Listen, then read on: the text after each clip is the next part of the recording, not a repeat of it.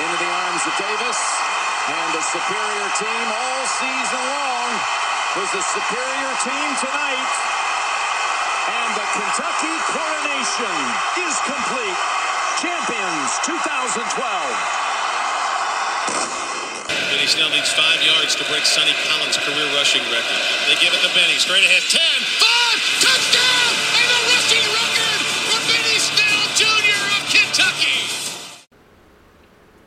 All Out Kentucky Podcast. Welcome into the All Out Kentucky Podcast, your home for the Kentucky Wildcats basketball and football program. I am your host, AJ Bradley, and I am joined, as always, by my brother and co host, Sam Bradley.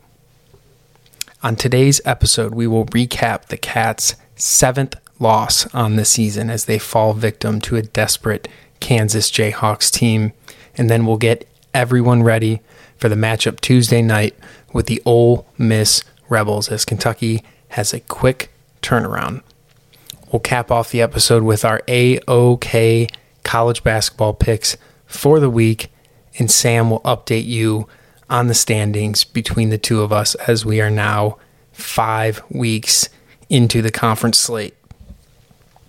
We begin in Lexington, though, as the Kentucky Wildcats' four game win streak was snapped at the hands of the Kansas Jayhawks, who get their revenge, winning by a final score of 77 to 68. The city was buzzing, the fans were rowdy, but unfortunately, the team could not find a way to secure a victory. The Cats fought hard, but ultimately did not have an answer for one of college basketball's best players in Jalen Wilson as he poured in 22 points and hit some big shots down the stretch. And Sam, we're going to switch it up a little bit today. Before I go any further, I'd like to get your analysis. So, what were the biggest contributing factors in Kentucky's loss? And what is the number one thing that you think needs to be cleaned up moving forward from this game? Yeah, thanks for bringing us in there, AJ. Another tough loss for the Kentucky Wildcats. Uh, I'll urge our listeners to maybe step back off the ledge if you're out there still, because as a as a loyal Kentucky Wildcats basketball fan, I want to extend my hand out to you guys and realize that this was a tough loss, but the world for Kentucky is not coming to an end. AJ, it's it's tough. It stings. This was a game that I think you and I and the rest of Big Blue Nation desperately wanted for numerous reasons. They're an arch rival. They are a team that we unfortunately are chasing in the all-time win category, and it would have been a heck of a resume builder for the Kentucky Wildcats. I mean, out of the two teams, I know Kansas was coming off of a three-game losing skid, AJ, but the Kentucky Wildcats needed this more for their resume than Kansas did at this moment in the season. So it's a difficult one to drop, especially at home after we had one of the best crowds in recent memory of Rupp Arena. It was truly incredible. Got to give a big shout out to Big Blue Nation for all of the students and fans that showed up because it was an awesome atmosphere. But you know, we we just didn't get enough done, AJ. And truthfully, I've got to tip my cap to the Kansas Jayhawks. They unfortunately were the better team, and, I've got to be the one to admit it, AJ. It's just it's plain and simple. I think what stings the most for me personally is knowing that we're good enough to beat that team, AJ, and we showed it, and we hung in there, and you know we're coming down the stretch, and you work your way back, and you're only down one, AJ. But again, Kansas made some big time plays and big time shots down the stretch. So let's dive into maybe the biggest things that weighted the Kentucky Wildcats down from being able to lift themselves into the win category. But for me, AJ, comes down to a couple of key factors. Number one, rebounding. It's really disappointing to look at the stat category for this game, AJ, and witness a fact that we were actually out rebounded 34 to 29, AJ. That should not happen. We, we went into this game knowing that we had an edge on the boards with Oscar Tshiebwe and their lack of forwards and bigs down low to be able to neutralize them. And I will say, Oscar goes out there and grabs nine boards. He's on the verge of another double double. He still is able to eat, but you kind of have to give some credit to these those Kansas Jayhawks, AJ, for limiting the potency of what Oscar was able to do, especially on the offensive boards, AJ. We come away as a team that was coming into this game, AJ, as the number one offensive rebounding team in the entire country. Oscar only grabs two offensive boards, AJ. It's it's tough, man. I mean, they outclassed us offensively grabbing rebounds and it's it's disappointing. It's tough to swallow the fact that we got out rebounded, but they had a total team effort that went into that, AJ, and they really fought hard on the glass and they had a game plan and they executed it well. And that's easier said than done, AJ, because every opponent for the Kentucky Wildcats in the entire country knows that when they step on the court against Kentucky, they have to rebound the basketball and they have to try to limit Oscar Tshiebwe. Not many have been successful. None of which, actually, this year, AJ, have been as successful, in my honest opinion, like the Kansas Jayhawks. Oscar has had lower rebounding games this year, but that was a different story, especially when we walked into Alabama, AJ. He was limited because of time, because he was on the bench due to foul trouble. So this was a, a totally different beast that was definitely a, a major factor in the fact that we just didn't get enough offensive rebounds to be able to, you know, win these second chance battles. And I knew going into that that was going to be a huge factor. We said it in our pregame preview, AJ, but Kansas is a team that has found a way to rebound the basketball effectively, especially offensively, and knock down those second shots. The next biggest thing, AJ, to me, you ain't, you ain't got to be no genius for this. Our on ball screen defending, AJ, was at times atrocious. And I'll say, we we made enough plays, we strung together enough enough stops to find ourselves late in the game, down one, despite at times the lack of our defense efficiency in the high ball screen. And you know, it, it's it's tough. I think um, there's a couple of factors, but at the end of the day, Bill Self and those Kansas Jayhawks had a game plan coming into the game, and he said, We're going to have to put Kentucky in that high ball screen and hope that it works out. That's all they did, AJ, for large portions of the game. And, you know, Bill Self looked at it, and, and I looked at the analytics behind it, AJ. They scored 24 points strictly from the high ball screen. I mean, that's that's extremely difficult. It's disheartening to the fact that a team was able to identify our weakness and really just hammer home at it and ultimately lead them to a victory. So, you know, that that's got to receive some adjustments and some fixes going forward if we want to win tough basketball games like that. I mean, these things that I'm pointing out, AJ, are the difference between winning a basketball game like that and being in a game like that because we were in a game like that against a, a, top opponent in the entire country in an amazing atmosphere.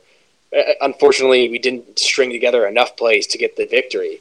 The next big thing I'll say, AJ, is it, again, you, you, just can't miss them all. I, mean, shooting two for 13 from three point range, 15% on the game, as our opponent shoots six for 16, AJ, at 35 or 37% clip it's a difference in, the point differential, AJ. I mean, we just can't miss them all, and we really did have some open looks. And I get that some of these guys on our team right now are struggling, and I, I don't need to name drop or anything, but it's disappointing that we've had a couple of games in a row, AJ, where opponents have been able to double team Oscar, and he has effectively passed out of it. And we have really learned to share the basketball and make that extra pass. And I will say, out of all the, the negatives that I'm saying prevented us from winning, that is going to continue to put us in positions to win basketball games, AJ. However, you got to knock down those shots.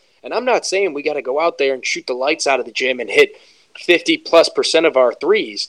But even 30% of our threes, AJ, if they would have fallen, it would have maybe been a different scenario come down the stretch for the Kentucky Wildcats. And we might have been the ones with the lead down the stretch where Kansas was trying to fight back and make those big time shots. So it's it's disappointing, but I will say as long as we can start knocking down those shots, I'm not upset or worried about the type of looks that we are currently getting, AJ. We're making that extra pass, and even Oscar finishes with a solid four assists on the night. He was able to distribute the ball out of those double teams and really have himself a, a productive night. I mean, AJ, 18 points, nine rebounds, four assists, a steal, and a block.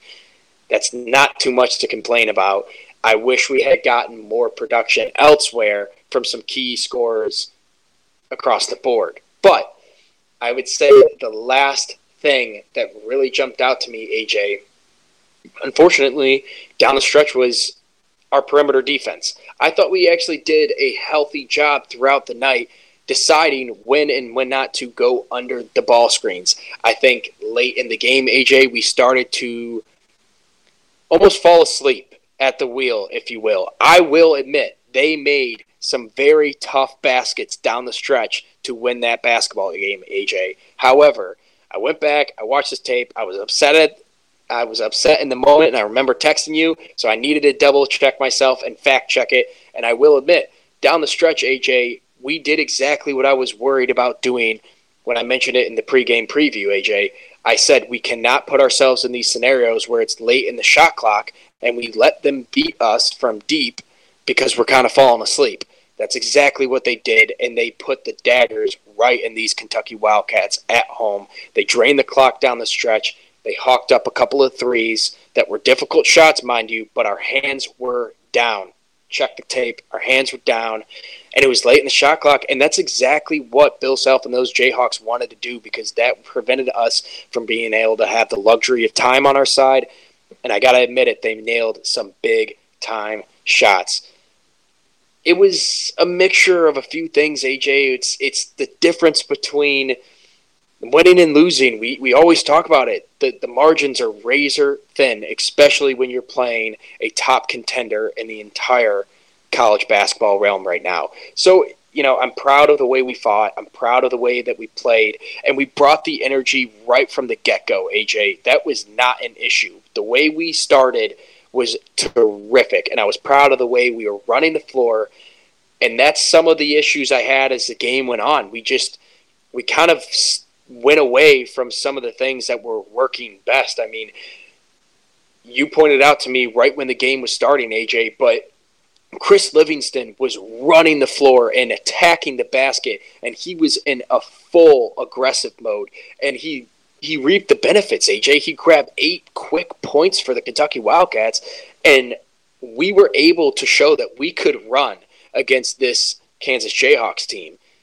That kind of dwindled away as the game went on, AJ, and we really stepped away from some of the things that were working best and some of the lineups that were working best for us. And I think you got to kind of tip your cap to the Kansas Jayhawks because they were able to dictate what lineups for the Kentucky Wildcats were out there. I, I I'm not going to say that that's John Calipari's fault, but I will tip my cap and say Kansas made us play with some different lineups that we probably shouldn't have run with, given the way we were able to find success early in the game. But for me, AJ, those are a couple of things that stuck out.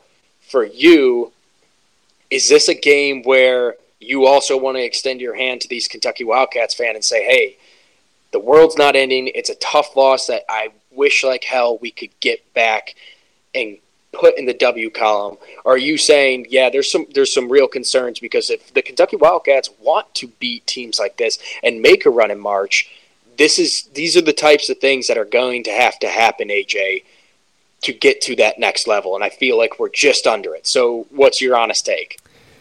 Yeah, Sam. So here's the thing. I uh, for me, and, you know, I kind of hinted at it a little bit on the preview to the Kansas game. I didn't want to go way too much into it and, and distract from the game itself. Um, but here's the thing Kansas is a really good basketball team, and they had lost three games in a row. And that's because they play in a conference where you really don't have many off nights. And going on the road and winning is very, very difficult. Winning at home in that conference is difficult. Winning on the road is even more difficult. And so, you know, you look at their season long metrics and how they've played and how they've performed, and they've been one of the best teams in the country. So, you see them coming off this three game losing streak. I mean, they made it known on the broadcast. They beat it to death. Bill Self has never lost four games in a row under Kansas. And, you know, I think you were asking a ton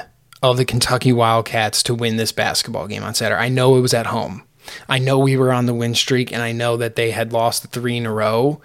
But when you really look at that game, Sam, that was a lot to ask of the Kentucky Wildcats. You're playing a top five team in the entire country who's desperate and who hadn't been shooting particularly well outside of Jalen Wilson for a couple of games in a row. And it was about time that their averages started to go back to, to normal instead of where they were. And that's where you saw Dajuan Harris comes out and hits two three pointers. And you get KJ Adams going eight of nine from the field. And so I think we have to put this in perspective and just realize that, yes, we were all fired up. We wanted to win. I wanted to win. I thought we could get it done, Sam. I really did. I took them in our picks. I thought we would be able to do it, but there's no shame in what happened on Saturday. And you, we can talk about a million things, Sam. Oh, well, Jacob went out with two fouls and we had to play a different lineup. And oh, well, you know, we didn't do the ball screen defense well enough and we let up 20 plus points there 100%. And we didn't rebound the ball effectively. And well, we got out in transition early and we didn't get to do it late. And that's more of the game flow in, it, in, in its of itself. And hey, maybe we should have gotten the ball down to Oscar a few more times and put some more pressure on him. Those are all very fair points, right? But to me, this game comes back down to just a couple of things, Sam. And one was our inability to hit free throws in the first half. And we had been so good at free throws lately. And I guess on that end, we were due for some regression back to our mean where we don't hit as many of them. And you kind of saw that all unfold in the first half. And I mean, we got out to such a hot start, right? We're getting out in transition, we're putting the pressure on them But they get a couple guys who start hitting some shots that they haven't hit in a couple games and they're able to keep it close. And then we don't hit those free throws in the first half. And then, Sam, you kind of already pointed it out, but 2 of 13 from the three point line for the Kentucky Wildcats. You can't tell me that 12 of those 13 weren't good open looks.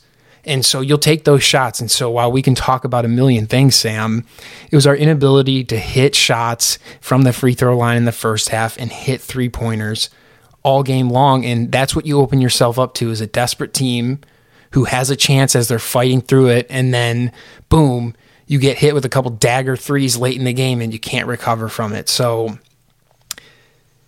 you know, Kentucky hits a couple more shots in that game, Sam, and we're singing a whole different tune. So I think people just need to realize, like, hey, guys, you're playing a really good basketball team and a really well coached basketball team. Sometimes they're gonna they're to focus on your flaws and they're to exploit those.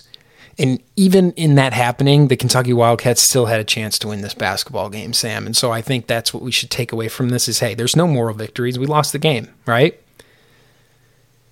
But you can build on this and, and the season's not over. Nobody's writing you off and telling you you can't do anything because you lost to the Kansas Jayhawks, okay? Add us to the list of teams who have lost to the Kansas Jayhawks this year, okay?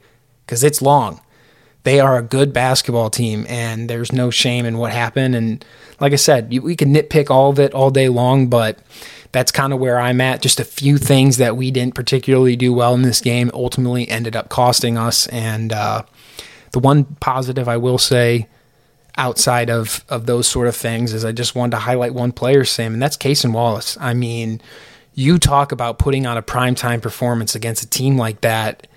Sam, 14 points, six rebounds, five assists, five steals, and a block. He was a menace on the defensive side of the ball, doing a great job attacking on the offensive side of the ball. I mean, we've talked about it. He kind of had an off game, and, and now he's come back.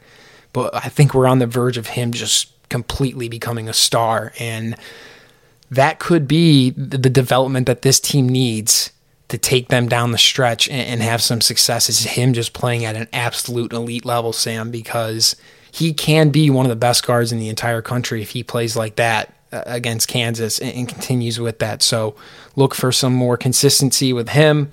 And then I think everything else, Sam, the shots will start falling in some of these games. It's not going to be like that every game, okay? Because we lost, some of those things get completely magnified as to what we didn't do well in the game.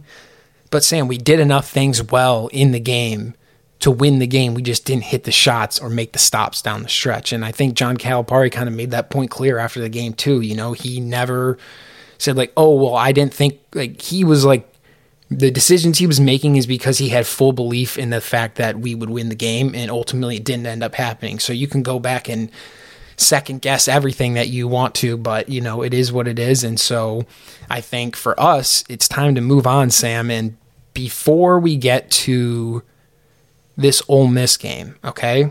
I just I just want to bring something up real quick for everybody because I think it's just an important conversation to have. And we don't have to spend long on this, Sam, but I think we have a big opportunity in front of us for the rest of the season, okay? Let's take a look real quick at our schedule for the remaining season, okay, Sam? Because I just want to paint a picture for you all, all right? So obviously Kentucky is going on the road at Ole Miss Tuesday night.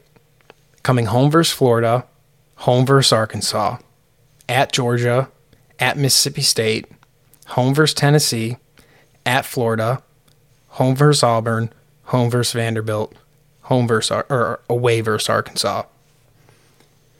Now I think all of those games are winnable games for the Kentucky Wildcats. So, you know, we've we've been talking about building up to March all season, Sam, right? And what do you have to do in March to be able to cut down the nets? You have to have a six game winning streak, right? Yep. And the Kentucky Wildcats to this point have not gone on a six game winning streak. And I, it seems kind of crazy, but to me, it's something that I think is important that you have to do at one point during the season to just prove that you can win that many games in a row and you can stack those wins. The closest Kentucky has gotten this season is they've had four wins in a row, and they've done it twice, Sam. The first time, end of November, beginning of December, North Florida, Bellarmine, Michigan, and Yale. Those were the four wins. Second time, right before the Kansas loss, Tennessee, Georgia, A&M, and Vandy. Now that second win streak, it's got, it's got a lot more substance to it than that first one does, Sam, okay? And it's also right in our rearview mirror. So I just outlined that that that schedule that we got there, right? 10 left, 5 on the road, 5 at home. Sam, if we think Kentucky's going to go get a win at Ole Miss, I think now's the time that they could do this. At Ole Miss, home versus Florida, home versus Arkansas, at Georgia, at Mississippi State, and that would be five in a row. And then you'd have a chance to get your sixth win in a row at home against the Tennessee Volunteers and go 2 0 against them this year. So, Sam, all I want to say is I think we have a massive opportunity in front of us. Let's see if the Kentucky Wildcats at some point can string together six wins in a row. Because if I think they can do that, we're going to be cooking with some gas once we get to that NCAA tournament. But obviously, 10 games left, five on the road, five at home, a long way to go. They're going to have to stack together some wins here now without the possibility of them either being a very low seed in the tournament or just not even making it at all. You know what I mean? So, huge, huge, crucial time. And it all starts, Sam, Tuesday night we got Ole Miss on the schedule, and this is what you love about college basketball season. You do not have time to sit there and lick your wounds. You have to move on, get ready for the next opponent, and that is exactly what we are going to do here on the All Out Kentucky podcast. Because Tuesday night, the Kentucky Wildcats travel to Oxford, Mississippi to take on the Ole Miss Rebels inside the pavilion. Kentucky opens tonight as a six and a half point favorite, and the total on the game sitting at one 35 and a half. This is a game that Kentucky cannot afford to lose, so they will need to be sharp against a desperate team looking for only their second win in conference play. It's been quite the struggle in the SEC for the Rebels as their lone win comes against South Carolina, but the one thing that you that did catch my eye with this team is their schedule. They challenged themselves in non-conference games with matchups against Oklahoma, Memphis, Florida Atlantic, UCF, and Oklahoma State while also having to deal with Tennessee, Alabama, Arkansas, Auburn, and Missouri so far in conference. So they are no stranger to quality opponents. And that's exactly what they'll get when the Wildcats come to town. Despite the loss to Kansas, Kentucky has made massive strides over the last previous two weeks and offers quite the challenge for Ole Miss, who have only beaten one quality quality opponent all year, which ironically is the now 21 and 1 Florida Atlantic Owls back on November 11th. Sam, the Rebels are coming off a blowout loss to Oklahoma State where they did not have leading scorer Matthew Murrell and point guard Daeshun Ruffin and were absolutely dominated on the interior, a problem that has plagued them when at full strength. Let's assume for this conversation that both players will be available. The Rebels still have no size down low and will need to find a way to handle Oscar Tshiebwe in this one. Outside of the mismatch down low, Sam, what are the areas the Kentucky Wildcats can attack in this matchup? And then what do we need to do defensively in this one to come away with a W? Yeah, I mean, now's the opportunity, AJ. There's there's really not enough runway for the Kentucky Wildcats to try to land this 747 with a couple more skids, AJ. I mean, let's be honest, you broke it down perfectly, and I'm glad you brought up the remaining schedule because no matter what, it's got to start here. If we want to string together a six game win streak, AJ, no matter what, Tennessee's smack dab in the middle of that, so we're going to have to beat them. So let's just start this thing off right here, right now, and let's beat this Ole Miss team who I'm telling you, they're a lot better than their 9 and 12 and 1 and 7 conference record, AJ. When you bring up strength of schedule, they have the sixth hardest strength of schedule in the entire country. Now, that kind of shows, obviously, that they haven't been able to find valuable wins against really strong opponents. However, that means they're battle tested, and they are a team that can go strong against anyone in the country, AJ. So this is not a walkover. This is not a, you know, lollygag effort and you come away with a win. We saw what happens when you cannot get yourself up for an SEC opponent, AJ. This team's only win is against that team that the Kentucky Wildcats found themselves flat, and boom, they found themselves a loss.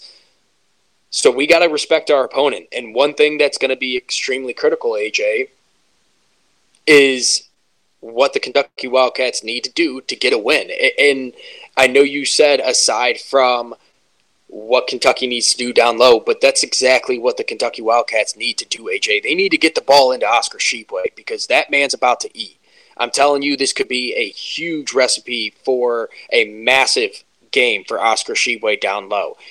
It's going to be unique in what the Ole Miss Rebels try to replicate from some of the other teams that have found success against this Kentucky Wildcats team, AJ. But I'm telling you, regardless if they bring the double, if they bring the triple, they don't have the size to be able to clog not only his scoring opportunities but his ability to pass out. AJ, that that's the biggest difference because, like you said, this team does lack some size. They they gain some ability in other areas because their forwards are able to stretch the floor. Able AJ and they're able to knock down some deep shots with their big guys. So that's going to be unique that they're going to be able to stretch out offensively away from the basket. And when you mean when you mentioned some of their guard play and Matthew Murrell, barring that he's not out and that he is available, AJ, this is a guy that can go out and get you 15 points a night that he's averaging, and he's fully capable of going for 20 plus on any given night. I mean, he's a guy that can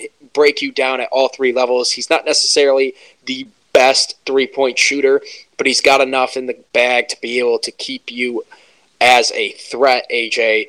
And, and realistically, he gets downhill, he gets to the line, and he gets fouled, AJ, and he kind of works his game out. I really like the style of play that he plays with.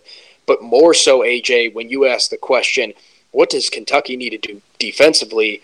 That's honestly the most vital question because this team gets out and runs with the best of them, AJ.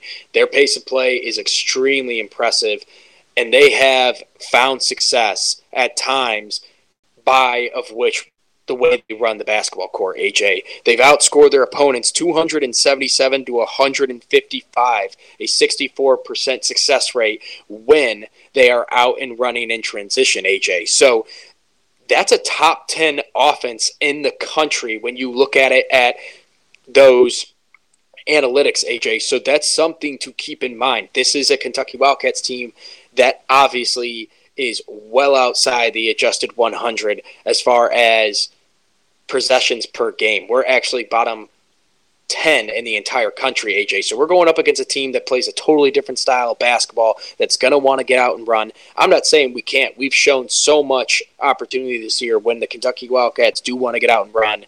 They're extremely effective, but this is going to be a effort in these Kentucky Wildcats that has to be full court in every second of play, AJ, because if you fall asleep and they're getting easy baskets in transition, easy baskets after made shots, after long threes, then they are going to be able to hang around and they may just make enough shots, AJ, to upset the Kentucky Wildcats. So that that's going to be a massive piece. The next big thing is for me, AJ, this is an Ole Miss team that has a shockingly effective defense shockingly, I, it's all their woes, AJ, like you alluded to, really come down from the fact that they get dominated in the post because of the lack of bigs that they run the court with. However, they're averaging only allowing their opponents 67 points per game, AJ. They're, they've held, let's see, 10 of their opponents under 70 points this year, AJ. I mean, this is a team that can really get after you, and they're tenacious and they get up into you. The only inability that they have is to guard the low post. So I'll go back to it, AJ. I know that we're going to have to do some various things throughout this game to, to find ourselves in the win category again. However, it's hard for me to look away from our opportunity down low. And I'm sure that's exactly what Ole Miss is packaging together to say, hey, Kentucky knows what they got to do. So let's put something together. Let's double. Let's show them some things that Oscar Tshiebwe has may not seen this year so far to really make him struggle. But I will say until that's broken for the Kentucky Wildcats, you ain't got to fix it. Put the ball in your big man's hands and play through him because he has really developed the last couple of weeks his ability to be able to pass out of the double team and find his open guard. Really want to see us make sure that we're utilizing Oscar Tshiebwe down low. But I mean, look, AJ, this is a team in the SEC that's struggling. You cannot afford at this point in the season to walk in against Ole Miss and lay an egg. So the biggest thing, in my honest opinion, AJ, is you have to go in there and you got to play with a lot of energy and a lot of tenacity. Because if this is a team that finds themselves close and late in game, they they have the ability to win. I'm, I'm just saying that, and they really do keep games close. I mean, they got blown out by Oklahoma State, AJ, but a lot of these games that they're in with Mizzou, with Arkansas, they found a win against South Carolina, with Georgia. When you break down their film, AJ, they're in it late. They might end up losing by eight or 10 points, but that's not indicative of the effort that they put out on the court. They're in these games, AJ. So we really have to play with a lot of energy. And the last thing I'll say is let's get back in the rebounding category it, it's not a major concern. However, you don't want other teams to start tasting and smelling the blood in the water. Kansas was able to package together something that a team hasn't been able to do with undersized guards and forwards. We went into the game thinking that we should automatically win the rebounding battle. They were able to do it with a guy with a team that doesn't have a guy over six eight, basically, AJ. So, you know, you don't want any other teams to be able to say, hey, this team, you know, if you're able to shut Oscar Tshiebwe down, you're able to out rebound them, which is a huge key indicator of, you know, likely who comes away with a win, AJ. So let's get back in there. Let's play with energy and let's rebound the ball effectively.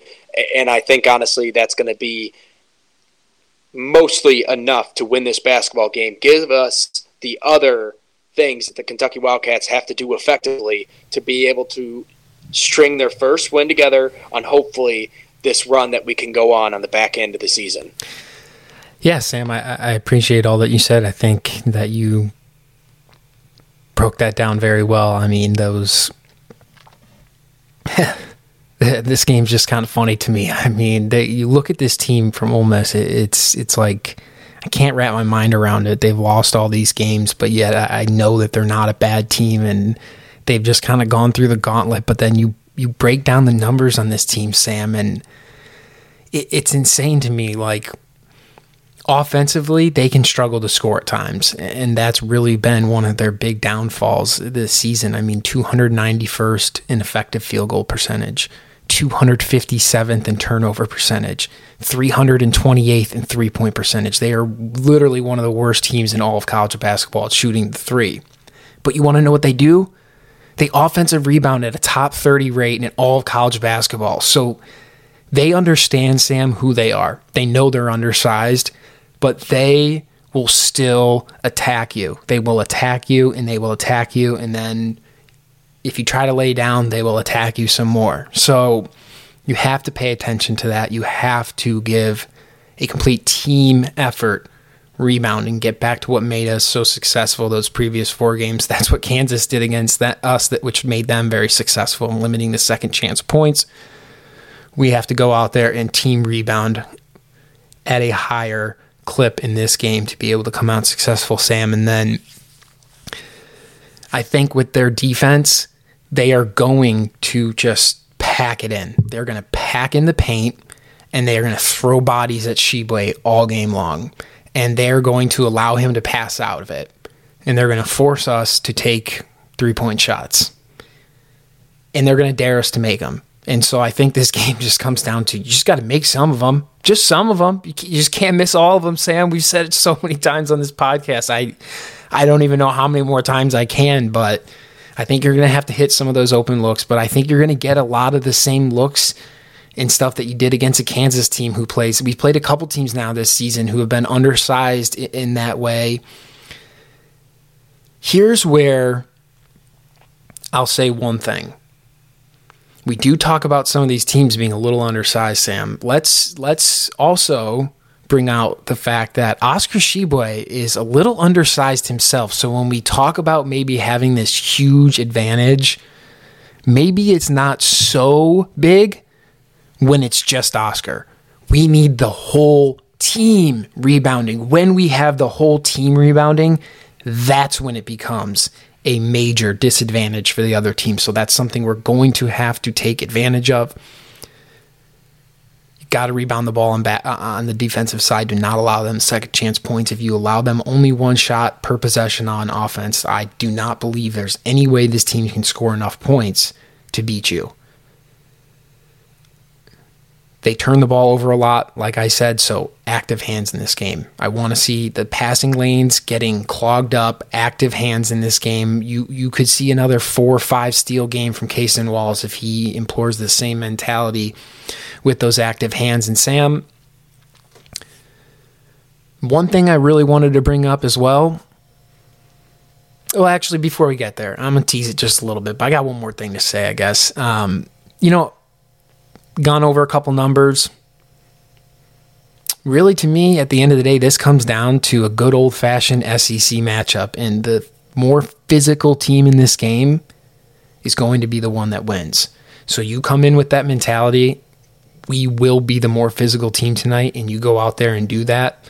I think you're able to find yourself a victory. But Sam, just another little thing I wanted to talk about, and I it's been brewing for a little while, so I wanted to bring it up with you. But Listen, man, I think it might be time to get Antonio Reeves in the starting lineup. Like, I don't know about you, and like, I like the role of him coming off the bench, but then last game is a game where it's like, I just like sometimes I wish he was just in the game from the start because he's such a microwave, man. Like, he's our microwave, dude.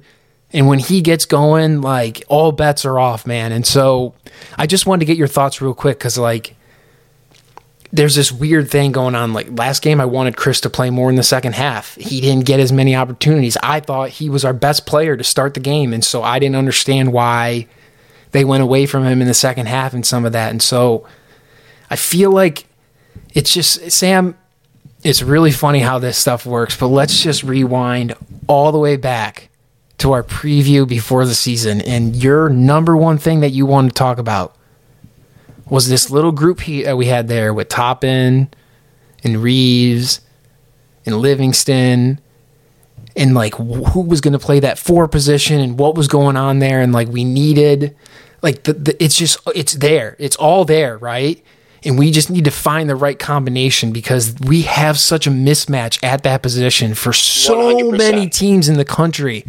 So sam i just want to get your thoughts on that. Like i don't know if him coming in to start is the right call or am i crazy? Or like I just wish we could find a little bit more continuity with those couple of guys and rotating them in and out and keeping them in the right position and, and fresh and everything like that because I think they they have so much to offer and there's so many mismatches that can open up on the court because of them and so I just want to be able to maximize all of that.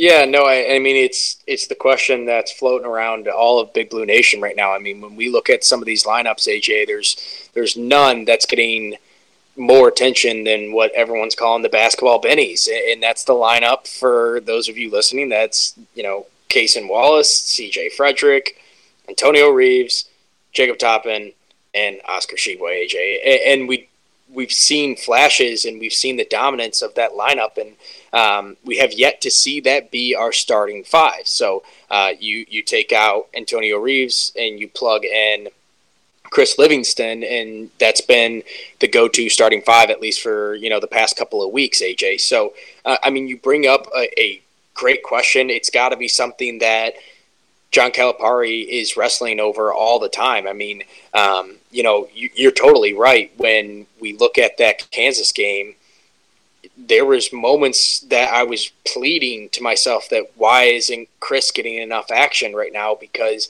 you know he finished AJ with 17 minutes, but then when we look at a guy like Antonio Reeves, he finishes with 30. So, you know, here's the thing. You are 100% right. Antonio Reeves is by far our biggest microwave on our team. I mean, he can find fire and really hurt another team's game plan because I'm telling you, I, I know other teams are scout reporting him and saying, hey, you can't leave him because if he gets hot, that's trouble. However, he's one of those guys that can get himself open and he can create his own shot and he can get hot from the interior to the exterior. And that's what I love about his game, AJ, because although he's a knockdown shooter, the way he can set himself up maybe with a, a quick dribble or a step back or a floater and then work his game back out to the perimeter, it's kind of unmatched. And I, I would love to see that opportunity explored because we've seen signs, AJ, that when he when he increases his field goal takes, he usually finds himself with a higher field goal percentage and more productivity and better numbers. I wouldn't hate to see him in the, the starting five. I, I would almost plead for it at this point. I'm not saying it's do or die. I'm not saying that that might fix everything. I do think that the part of the reason John Calipari hasn't rolled with that yet is because of the lack of team rebounding. AJ, I truly think that because when you sub out Antonio Reeves, or I guess the opposite, but Chris Livingston for Antonio Reeves, you are separating some size, some physicality, and some ability to get on the boards. I, I know you guys might be sitting there saying, Sam, you're wrong when you look at the numbers, blah, blah, blah. But I love numbers, AJ. I, I throw out analytics all the time. However, you got to know and feel and watch the game, and you cannot sit there and tell me that Chris Livingston doesn't have the tenacity, the energy, and the physicality required to rebound because although he might not come down with 10 boards a night, AJ, that's not indicative of his effort defensively trying to rebound the basketball. not saying Antonio Reeves can't do that. I am just saying we, we give and take some things here. So um, I, I kind of understand where John Calipari is coming from with not rolling with that lineup. I do think at this point in the season, we've got to throw and package together some different groups that can really catch fire. And I think at this point, why not try to give that that lineup that's really found a lot of success exactly what you're saying some more opportunities to find that continuity because we need it aj we're sitting at five and three in conference play 14 and 7 overall and we're on the bubble of making the tournament as of right now. That loss to Kansas did not change a thing. We actually moved two spots up in the net adjusted ratings, AJ. So we're fine, but we have to string together some wins down the stretch and really put together a resume that's warranting a spot in the NCAA tournament. I will say, AJ, my honest take is we've got to run with that starting five. We've got to give it a try. And I really love what Chris could offer off the bench. I think that that's a guy that can bring a lot of energy, physicality, ability to get to the basket, especially when we are finding success from the perimeter and they're having to respect us because some of our guys are hitting some shots early. I think it's a unique opportunity. I absolutely love the fact that you brought it up. I mean, do you agree? Do you think is this should be our starting five at least for the next game or two and, and test it out, or are you kind of on the fence and you're you're leaning towards we've got to stay physical until we can show that we can rebound and defend at an elite level? You know, Sam, I think uh, if I knew the answer to that question, you know, I might be getting paid as much as John Calipari, which I am not. So I don't know if I'm. Valid point. Yeah, well, but here's the thing, and I brought it all up, and, and you hit the nail on the head, Sam. It, it, has got to do with the rebounding, and that's why Calipari likes um, Chris Livingston out there with that starting five and to have that physicality. And I, and I don't mind that. And that's why I'm saying I don't, I don't know if, if putting Antonio in the starting lineup is the right decision. You know what I mean? I think it couldn't hurt to try. I know that, but I think, look, I just think that you've got to try to do something to switch up the way in which you're bringing these guys in and out of the game because I feel like there's always somebody, one or two, maybe even three guys during a game who just like never get into that rhythm or flow, or they get into it and then they go out for too long and then they don't get it back. And it's like, I feel like we could be more productive with what we have. And so I'm just trying to find the best way of getting that out of all the players. So I, you know, I, am we'll see what that is. I know the the you know the particular lineup is very effective at times, but like you said, it's the rebounding thing. So maybe you know Calipari is waiting till he sees that in practice and says, "Hey, look, they're ready to rebound at a high level and play extreme right. high minutes." But I don't I don't know if that's the case of just hey let's just play these guys all the time and sit down everyone else. I don't think that's the answer either because I've Chris is doing some things that I love and I want him out on the court. So I just think it's it's it's finding this rhythm and flow with the substitution patterns and all of that. Yeah. And maybe just as a coaching staff catering more to the specific matchups of individual teams and the players that they have and not being so concerned about we have to bring this guy at this time and then he comes in at this time and and that sort of thing. So we'll, we'll see how it goes but i think you know with 10 games left you have an opportunity to really get this thing down to where you want it to be. And hey, if this is if this is what it is, I mean, we've got one of the best microwaves in, in the in the country coming off our bench who can play 30 minutes a game and put up 20 plus 25 plus points a game. So right, and I, I think AJ part of it, and I'm going to I'm going to preface this with. He's going to find his way. He's going to get hot for this team, and he will be a guy that we are going to look back and say, "Wow, he was everything we thought he could be because he's going to find his rhythm. But I think John Calipari needs more from CJ Frederick offensively, and, and I'm not trying to cut this man down because I, I, like I'm saying, he's going to be able to find his rhythm. He just needs to hit a couple shots, Sam. That's it. But that's but it. it, it it's starting to impact what we're doing offensively, AJ, because we have to have that trust. And I, and I applaud Calipari for continuing to tell CJ, if you don't shoot it, I'm taking you out because you got to put that faith in your shooter's ability because eh, otherwise you're going to start questioning if you should be shooting. And we need that kid to be that threat for this Kentucky Wildcats team. However, he hasn't done it yet. And I'm, I'm saying this because when you bring up that starting five, AJ, it's almost to the point where we should also be wondering do you take CJ out of the starting five and put Antonio in?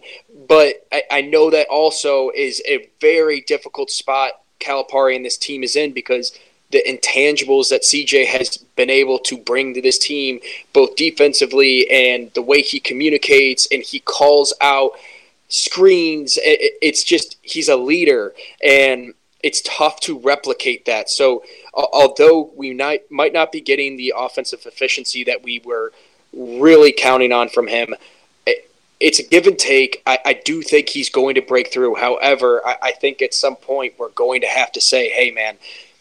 Let's see if you can't find a rhythm coming off the bench or something because um, you might be able to get some different looks with the guys that are guarding you that are also coming off the bench for our opponents. So it's something to keep in the back of our minds. I will say, though, I have all the faith in CJ, but we do need more, and he knows that. He knows that. We can't keep getting the one for nine, the one for 12, the two point games from him. He's got to knock down a couple of more shots. We and if he is, I'm really telling you, AJ, this team is so scary because the narrative being run that the Kentucky Wildcats don't have shooters is ludicrous. We, we've got two guys that have, for multiple years in college basketball, averaged over 40% from three point range. We just need them to step up. Antonio, as of late, has really done that. I know it's kind of another not disappearing act because he still finished with 10 points, but four of those points, AJ, came from the free throw line. So we needed more as well from Antonio Reeves.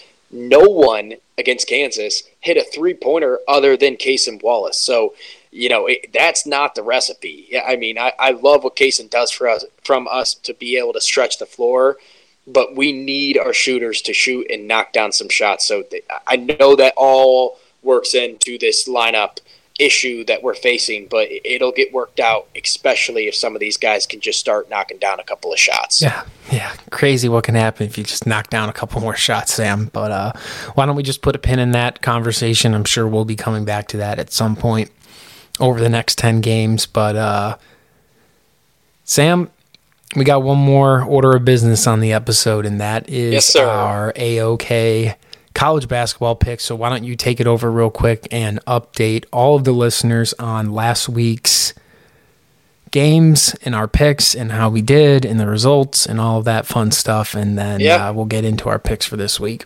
So AJ, uh, after last week, you went two and two with your picks, picking up wins with the Kentucky Wildcats over Vanderbilt as they were on the road and favored by six. So you grabbed three points there for a favorite road win and cover. Then you grabbed two more points from the Tennessee versus Texas game. Only one of three teams that were able to find themselves in the win category in that Big 12 SEC challenge, AJ.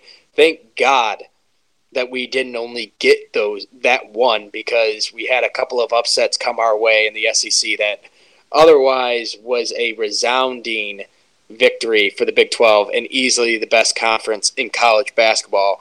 But like I said, Tennessee versus Texas at home, they were favored by five and a half, AJ, and they were actually able to outright win and cover. So you're able to grab two more. So you stack up five points this past week, AJ, moving your total to 33 and a record of 13 for 24. I myself, AJ, did the unthinkable. No, I did not go 4 0. I went 0 for 4, AJ. A terrible showing for yours truly. I could not hit water if I fell out of a boat currently. I'm going to have to get myself right. I stay at a record of nine wins for 24. I stay at 22 points. You now move to an 11 point lead, AJ. I'm going to have to make some moves on the back half of the season to be able to catch up to you. With that being said, it's a new week with new matchups. We got a Super Tuesday coming your way, so hit me with your first two picks of the week. Did I go 0 and 4 one of these weeks? Or... Yes, Yeah, you did, AJ. yeah, so- you went 0 for 4 Yeah. week three. Listen, Sam, it happens to the best of us. All right, you're in a little rut right now. You're just you're following in the trajectory of uh, the shooting slump that Kentucky finds himself in at times. So you'll get out of it. Don't worry. Just need to see a few of them come down, and once you see that first one drop, the floodgates are going to open. So I have total faith in you that you're going to somehow find a way to make this thing interesting down the stretch. But uh, yeah, why don't we start off on Tuesday night, Sam? Uh, I'm going to go to a matchup in the SEC that I'm I'm very much looking forward to, and that is the Arkansas Razorbacks at home, and they have they are playing host to the Texas A&M Aggies. Should be a very physical, hard fought battle. Um, you know, I've been keeping my eye on this Arkansas te- Arkansas team, Sam, ever since they lost a couple of their guys. You know, expectations kind of fell off, but this team just continues to play hard, and I think that being at home. I think they'll be able to pull this one out. I love what I'm seeing from Texas A&M. I mean, shoot, Sam, that that win's looking better and better for the Kentucky Wildcats at this point. But I think Arkansas is going to do enough to get the the win at home. I'm really liking the play of Anthony Black. He's starting to come into his own and, and becoming a leader for that team. So I'm going to take the the Razorbacks in that one, and then my second game is another one in the weekdays. Uh, Wednesday night, we're going to go out to the Big East, and we have a, a big time matchup with the Xavier Musketeers and the Providence Friars. I'm going to take Xavier in this one. You know, they're at home.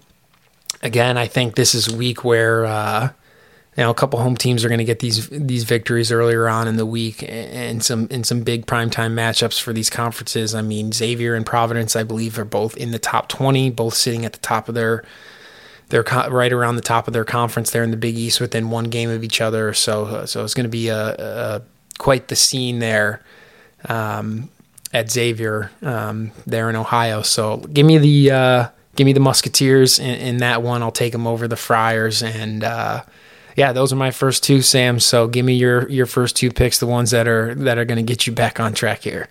Yeah, I'm getting back on track, and you know, when when you find yourself in a rut, AJ, you got to go back to the well of what treated you well before. So I'm going back to the Kansas Jayhawks. I was on them earlier this season. I got off of them. I know we're following a tough loss to this Kansas Jayhawks team, but they find themselves in a Super Tuesday matchup at home inside the Big 12 versus K State, who got a lick on them earlier to start that losing game stretch, AJ. I think they get themselves right. They get that matchup back and they steal one back from K State and they really keep themselves in the driver's seat of the Big 12, AJ. So, I mean, that conference is tough.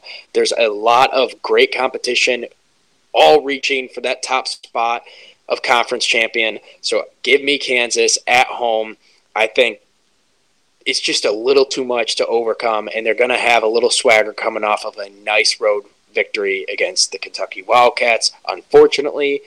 And speaking of the Wildcats, AJ, that is my second pick of the week. I'm taking Kentucky at Ole Miss. I know we were just discussing this game, so I don't have to to break it down any further. I will say AJ hinted at it. I believe it's right around a six and a half point favorite as a road um, game, AJ, for the Kentucky Wildcats. So give me John Calipari on the road in the SEC to improve to six and three. Hey, when in doubt, just take the Wildcats. That's that's always worked for me. So, um, Sam, my next two games, I'm going to go to the weekend. Um, a lot of action throughout the week. I mean, you brought it up right there. What a what a slate on Tuesday night already. I mean, Tuesday is quickly becoming the the best night of hoops outside of Saturday. It's pretty awesome. But uh, I'm gonna go to Saturday where a lot of the the big matchups are normally this time of year, and um, we're gonna go back to that Big 12 conference. We have a, a big time matchup. Uh, you're gonna get Oklahoma State at home against TCU. Now TCU has been you know, a, a, damn good team all season. They they did suffer a few injuries um, this past weekend in their game um, in the Big 12 SEC Challenge. Um, Oklahoma State's at home in this one. I know they've lost some tough games this this year, but they've lost to some really good teams. Uh, that that atmosphere there in Stillwater is is pretty pretty rowdy. So I think they're going to be absolutely fired up to get a big time win at home against TCU. And uh, so I'm going to take Oklahoma State in that game to come away with a victory on Saturday. And then Sam, my last game. Let's go to the ACC, a conference that we haven't picked a ton of games out of this year. I've, I've picked a few here and there, but um, I've got my eyes on one, and I I just really like this Clemson Tigers team, man. They they're at home on Saturday against the Miami Hurricanes. Miami has struggled to go on the road at times this season.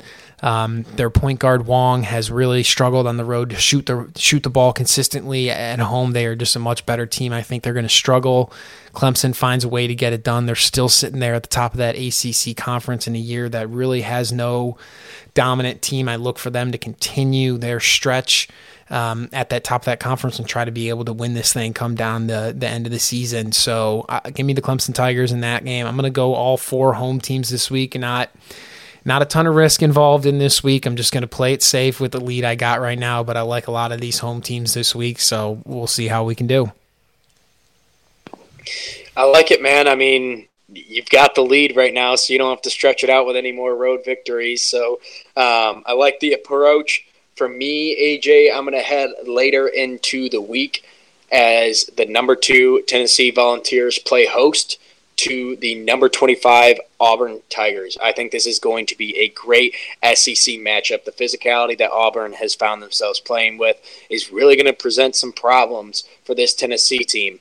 However, that Tennessee defense, AJ, continues to show that it is, if not in its own class, in a class of just the top most elite defenses in the entire country. I like their chances at home. I like what they're going to be able to do defensively, and I think they're going to get enough help from that home crowd to be able to push themselves over the edge. So give me Tennessee at home against Auburn. And then AJ, my last pick will be actually with the number one team in the country later this week on Saturday slate. They are hitting the road and they are taking on a in-state rival against Indiana.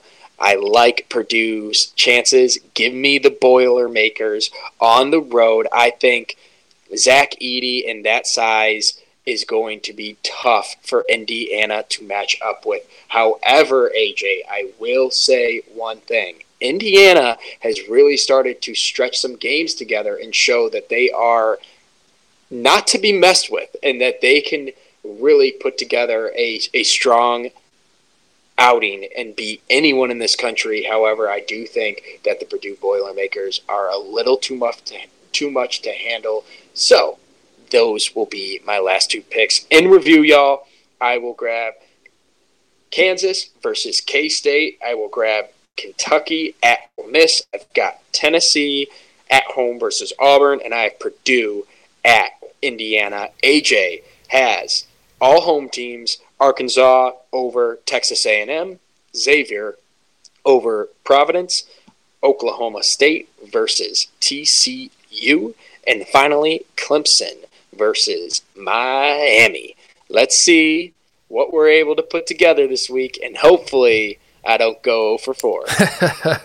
yeah, that, I doubt that'll happen. You're definitely going to get some wins this week, Sam. Just like the uh, Kansas Jayhawks, you were definitely due for some positive regression at this point in the season. So that's about all we have for you tonight. Before we do get out of here, just want to remind you all you guys can go on social media and follow us. Go on to Twitter and uh, follow the podcast at AO Kentucky Pod. You can follow Sam there as well at Sam Brad66. You can follow myself on Twitter as well at Andrew underscore J Bradley. I know I said this a few episodes, but we uh, we got our YouTube page up and rolling. So if you want to watch the show at home on your computer or whatever, and you don't want to uh, listen to it while you're out and about or on your phone in, in podcast form, just find us on YouTube. You can go to uh, just search the All Out Kentucky podcast or um, at AO Kentucky Pod. You'll find us there. Um, I've got the last couple of episodes posted up on the YouTube page. Uh, goal is to be able to do some other things outside of the original podcast itself as well to be able to put onto YouTube to get you guys that as well. So the more content we get and the more episodes we get up on there, um, you guys can go on there and subscribe, and we'll, we'll do some fun things with the YouTube. And then our website is fully up, ready to go.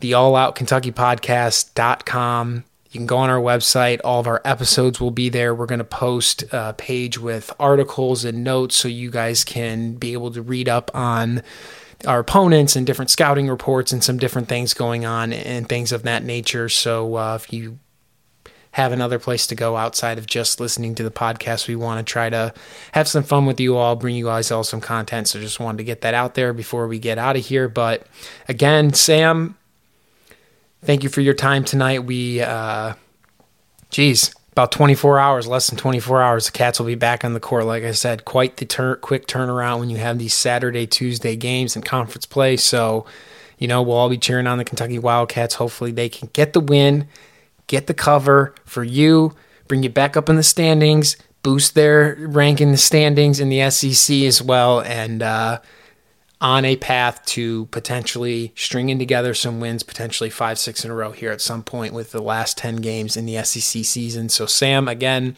thank you for your time tonight. Thank you for everybody listening, and go Cats. See y'all. There's only one thing left to say. Oh. C A T S, cats, cats, cats.